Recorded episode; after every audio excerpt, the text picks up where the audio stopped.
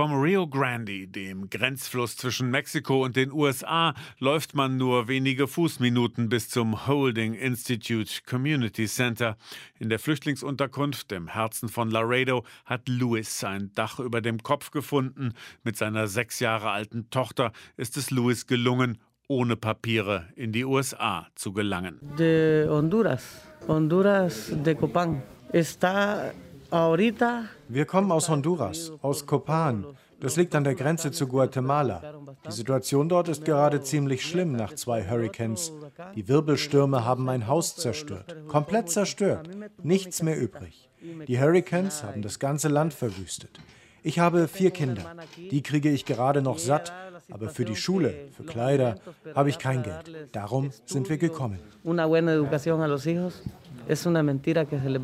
Das ist häufig zu hören von Grenzgängern aus Zentralamerika, dass Naturkatastrophen wie Tropenstürme zunehmen und regelmäßig ganze Landstriche verwüsten.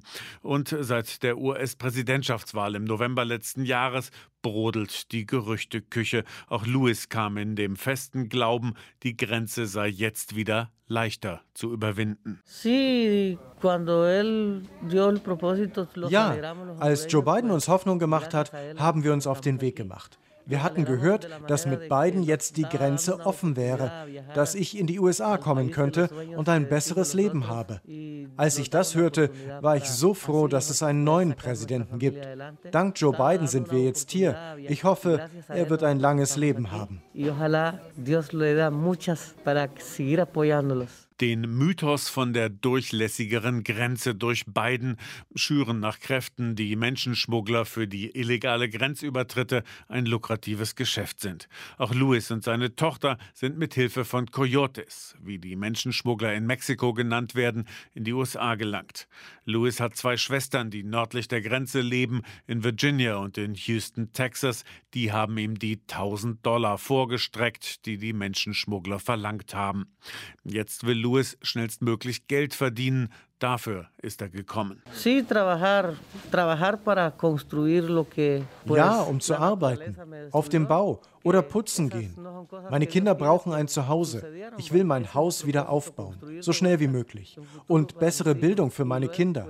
Aber das wird schwer. Man muss Glück haben, ohne gültige Papiere. Und ich kann kein Englisch. Für die Kubaner und die Venezuelaner ist das einfacher. Die kommen leichter rein. Wenn du aus Honduras oder Nicaragua bist, dann wirst du eher zurückgeschickt. Ich bin nicht sehr zuversichtlich. Ellos entran directamente sin ningún problema al país y los otros ya es más complicado. Un riesgo. Pfarrer Mike Smith, der das Holding Institute leitet, sind Lebensgeschichten wie die von Louis wohl vertraut. Die seien fast schon ein Klischee. There's not a desire of people saying, I want to come and live in the United States so I can live off of the United States. No. Niemand kommt und sagt, ich will hier bleiben und auf Kosten der USA leben. Nein, diese Leute wollen arbeiten, sich einfügen. Und das ist ja auch klar. Die wollen ihre daheimgebliebenen Familien unterstützen. Keiner von denen will sich von der Regierung durchfüttern lassen.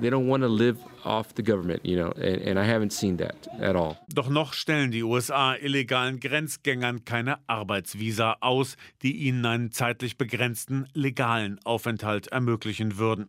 Lewis hat sich wie so viele freiwillig den US-Behörden gestellt, nachdem er amerikanischen Boden unter den Füßen hatte. Seine sechsjährige Tochter hatte er im Gepäck, weil er natürlich wusste, dass die USA Familien mit Minderjährigen nicht sofort wieder abschieben, anders als alleinreisende Erwachsene. Dass Louis vorerst bleiben darf in der Notunterkunft, heißt noch lange nicht, dass er Arbeit bekommen wird oder länger im Lande geduldet wird.